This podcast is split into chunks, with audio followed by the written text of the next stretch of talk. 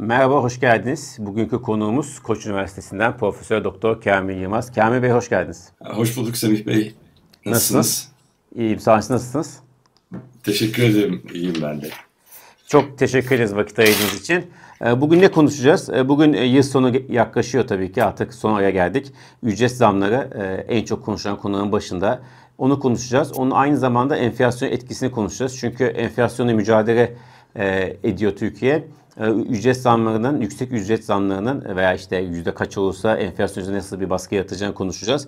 Ve 2024'ün nasıl geçeceğine dair sizden bazı ipuçları rica edeceğim. İstiyorsanız önce enflasyon mücadeleden başlayalım.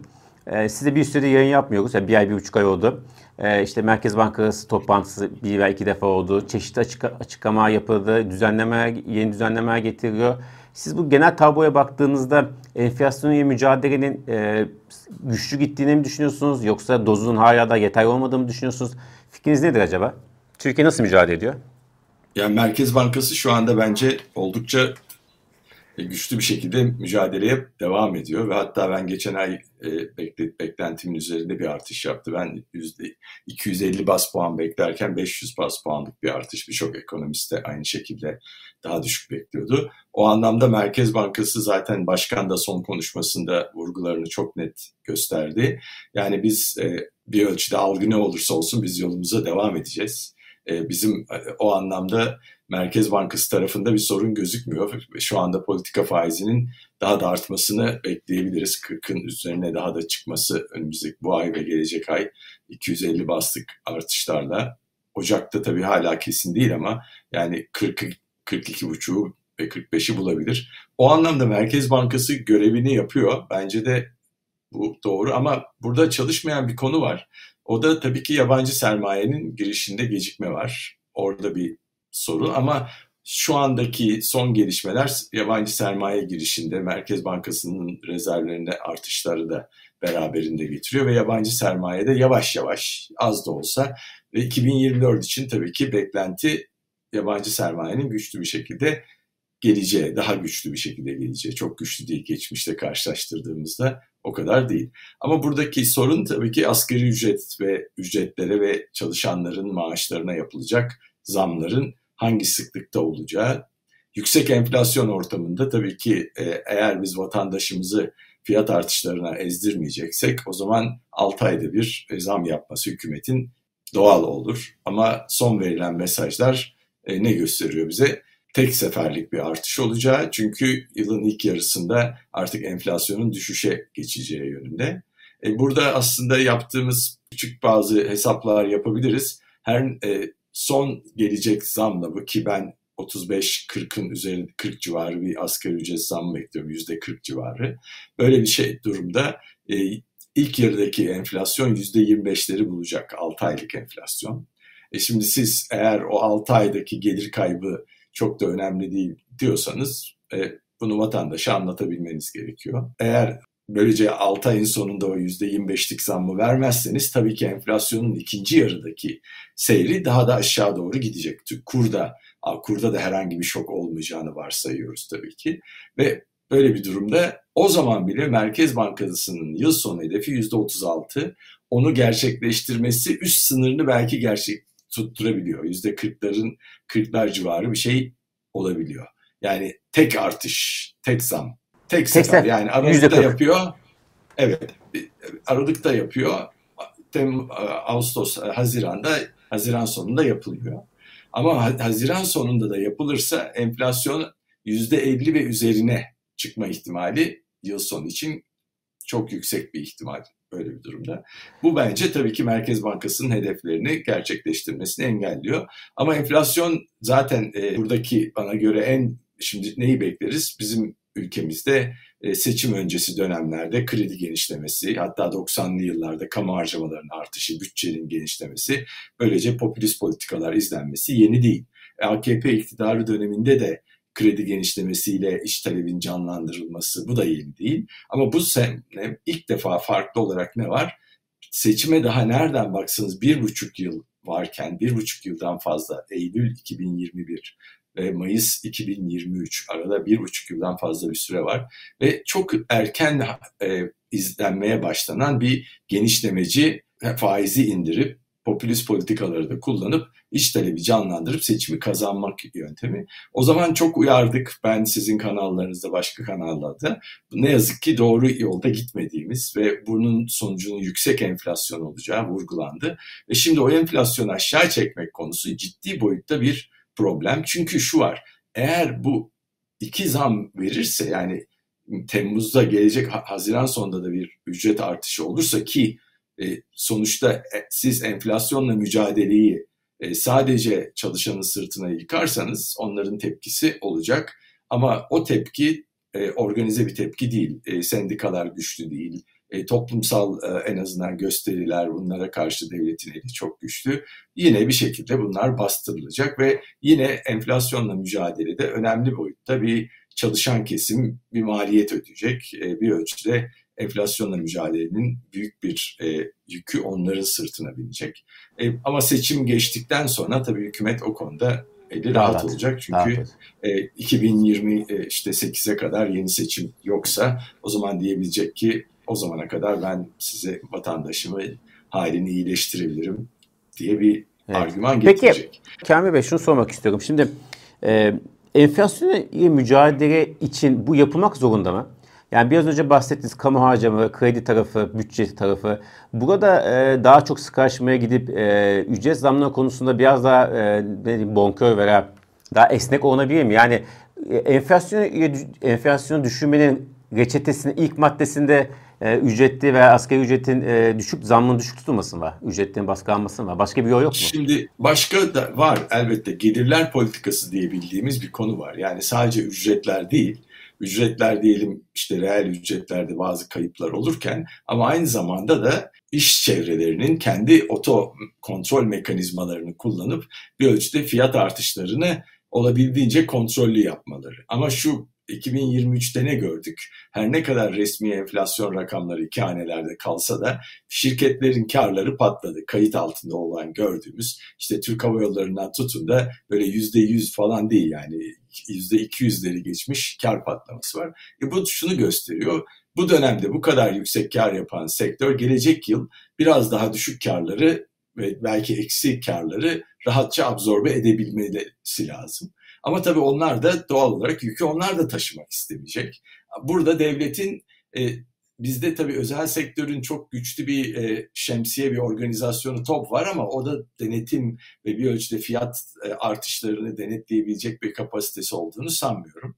O anlamda bir asimetri var. Yani eğer ekonomiyi iki e, sabit gelirler bir de e, iş sahipleri olarak ayırsanız iş sahiplerinin yani fiyat artış oranını sizin denetleme imkanınız çok yok. Bunun için tek yapabileceğiniz iç talebi daraltmak. Olabildiğince daraltmak. Yani ama öbür taraftan ücretleri ne yapıyorsunuz? Önceden ücretlerde e, daha düşük beklenen enflasyona göre artışa gidebiliyorsunuz ama fiyat artışlarını kontrol edemiyorsunuz. Yani orada bir denetim gücünüz yok. Şimdi ondan dolayı iç talebi daraltmak da hükümetin çok tercih ettiği bir şey değil.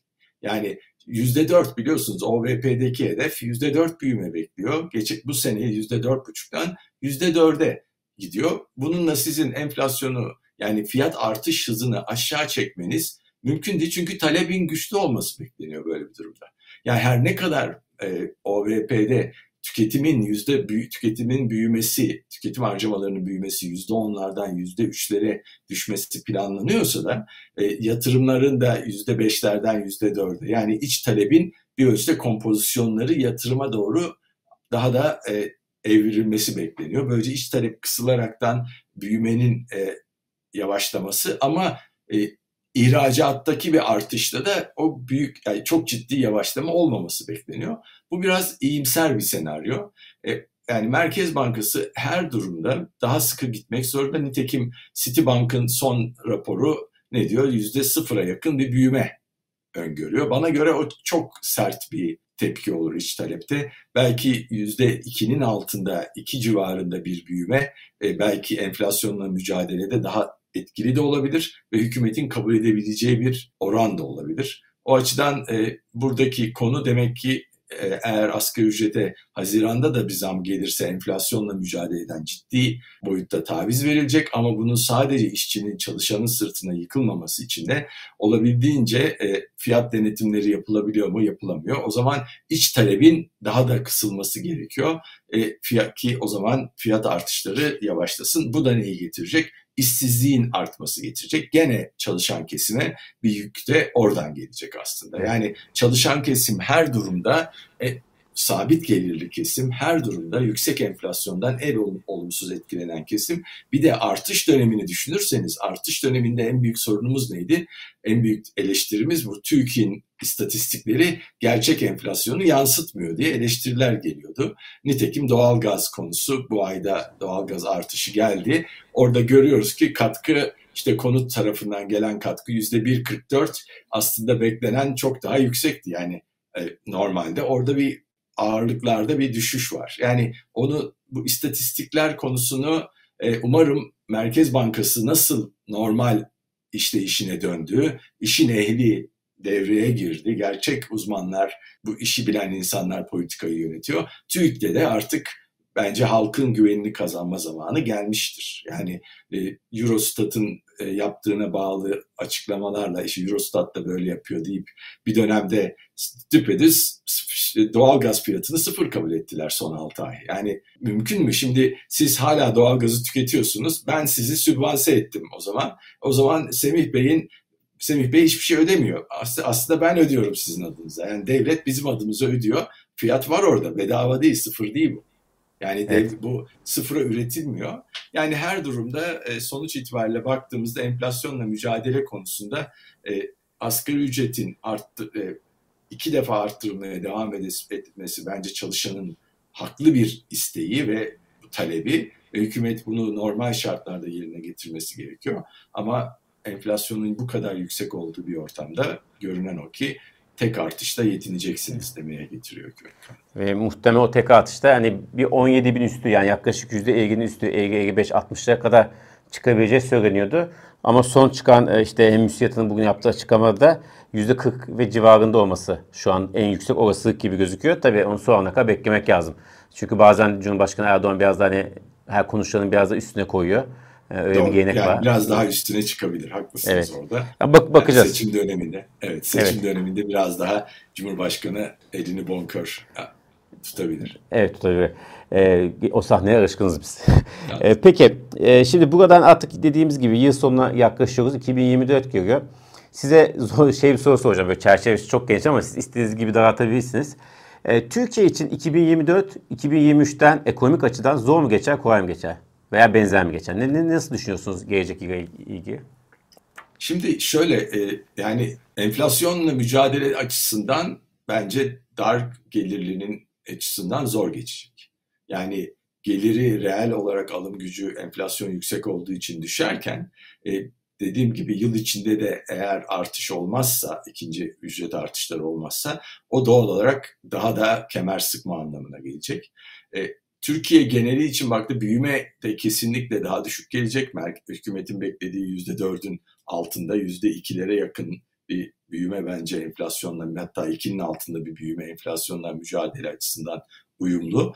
E, çünkü iş talebi daraltmadan siz fiyat artışlarının ivmesi, ivme kazan, ivme kaybetmesini bekleyemezsiniz. Bu bir kesinlik. Ama şöyle bir durum var. Dış talep dış tarafa baktığımızda Amerika'nın enflasyonla mücadelesinde e, faiz artışlarının sonuna gel, geldiğine dair ciddi belirtiler var. Hatta 2024'te yüzde bir buçuğun üzerinde faiz indirimi bekleyen bankalar, yatırım e, e, yatırım ajansları var, yatırım bankaları var. Böyle olunca Amerika faiz indirimine başlarsa yani başlaması bile yeterli. Yüzde yani yüzde bir buçuk puan değil yarım ya da bir puan bile indirse beş buçuklardan aşağı doğru gitse politika faizinde o zaman sermaye çıkışı olacak Amerika'dan ve bir ölçüde Avrupa'nın da aynı şekilde faiz indirimine gitmesi yani enflasyonu artık kontrol altına alıyoruz. Bir noktadan itibaren bir faiz artışlarını sonlandırıyoruz mesajı bile bence piyasaların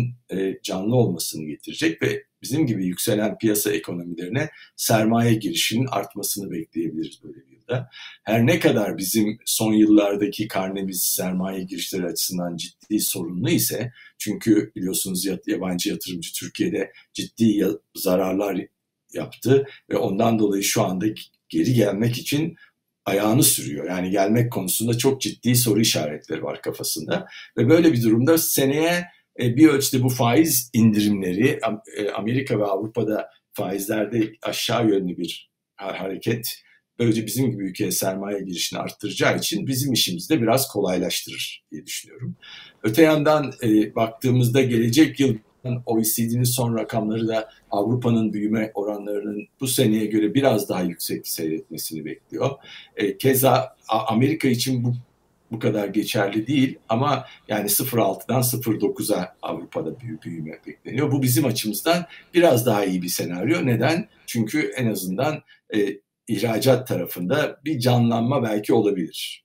Onu görebiliyoruz çünkü ihracatımız kur eğer e, sermaye girişleriyle kurun değer kazanması mümkün ki Merkez Bankası Başkanı da Baş, Cumhurbaşkanı da bunu söyledi. Böyle bir dönemde e, o zaman ihracatçı hem maliyet artışları hem kurun re, reel olarak değer kazandığı bir dönemde ihracat tarafı da zorlaşacak. Buna tek iyi haber ancak Avrupa'nın biraz daha büyüme yön, yönünde bir e, hareket etmesi olabilir. Peki burada şu e, buna ekstra bir soru sormak istiyorum. Yatırımcı, yabancı yatırımcı dediğiniz o kısım biraz eksik kaldı. Mehmet Şimşek de sürekli dile getiriyor. E, bizim ekonomimiz açısından şu anda kritik bir şey. Hem rezerv açısından hem kur, e, kurun kontrol altında tutulması açısından. Orada herkes kritik tarihi yerel seçim olarak koyuyor. Siz de mi oraya koyuyorsunuz? Yani onun hızlanması veya ne kadar hacmin ne kadar ulaşacağı yerel seçim sonrasında bir netleşecek. Ben yerel seçimler öncesinde de yani Merkez Bankası bu ay ve gelecek ayda arttırmaya devam ederse faizleri yıl sonu yıl başından itibaren yavaş yavaş bir artış olabilir. E, yerel seçimin bu kadar bir önemli bir e, tarih olarak zikredilmesinin nedeni çünkü yani çok anlamıyorum onu. Nedeni neden anlamadığımı söylüyorum. Çünkü halihazırda para politikası güçlü. Yerel seçimden sonra daha da sıkılaştırma faiz artışı gelmeyecek. Ancak maliye tarafında, mali politikalarda bir sıkılaştırma olabilir. E, buradaki onların kafasındaki en önemli soru işareti ya benim 21 Mart sendromu diye adlandırdığım Sayın Naci Ağbal'ın işte bir gece kararnamesiyle görevden alınması. Yani bu hala hazırda mümkün. Her zaman bizim yasalarımız yeni en azından Cumhurbaşkanlığı hükümet sisteminde bunun mümkün olduğunu biliyoruz. Böyle bir durumda da yabancı yatırımcının kafasındaki en büyük soru bu. Çünkü unutmayalım onlar e, bu paraların sahipleri bunu getirmiyor. Bunu getiren sizin benim gibi akademisyen ya da değil ama profesyonel insanlar bu bilen.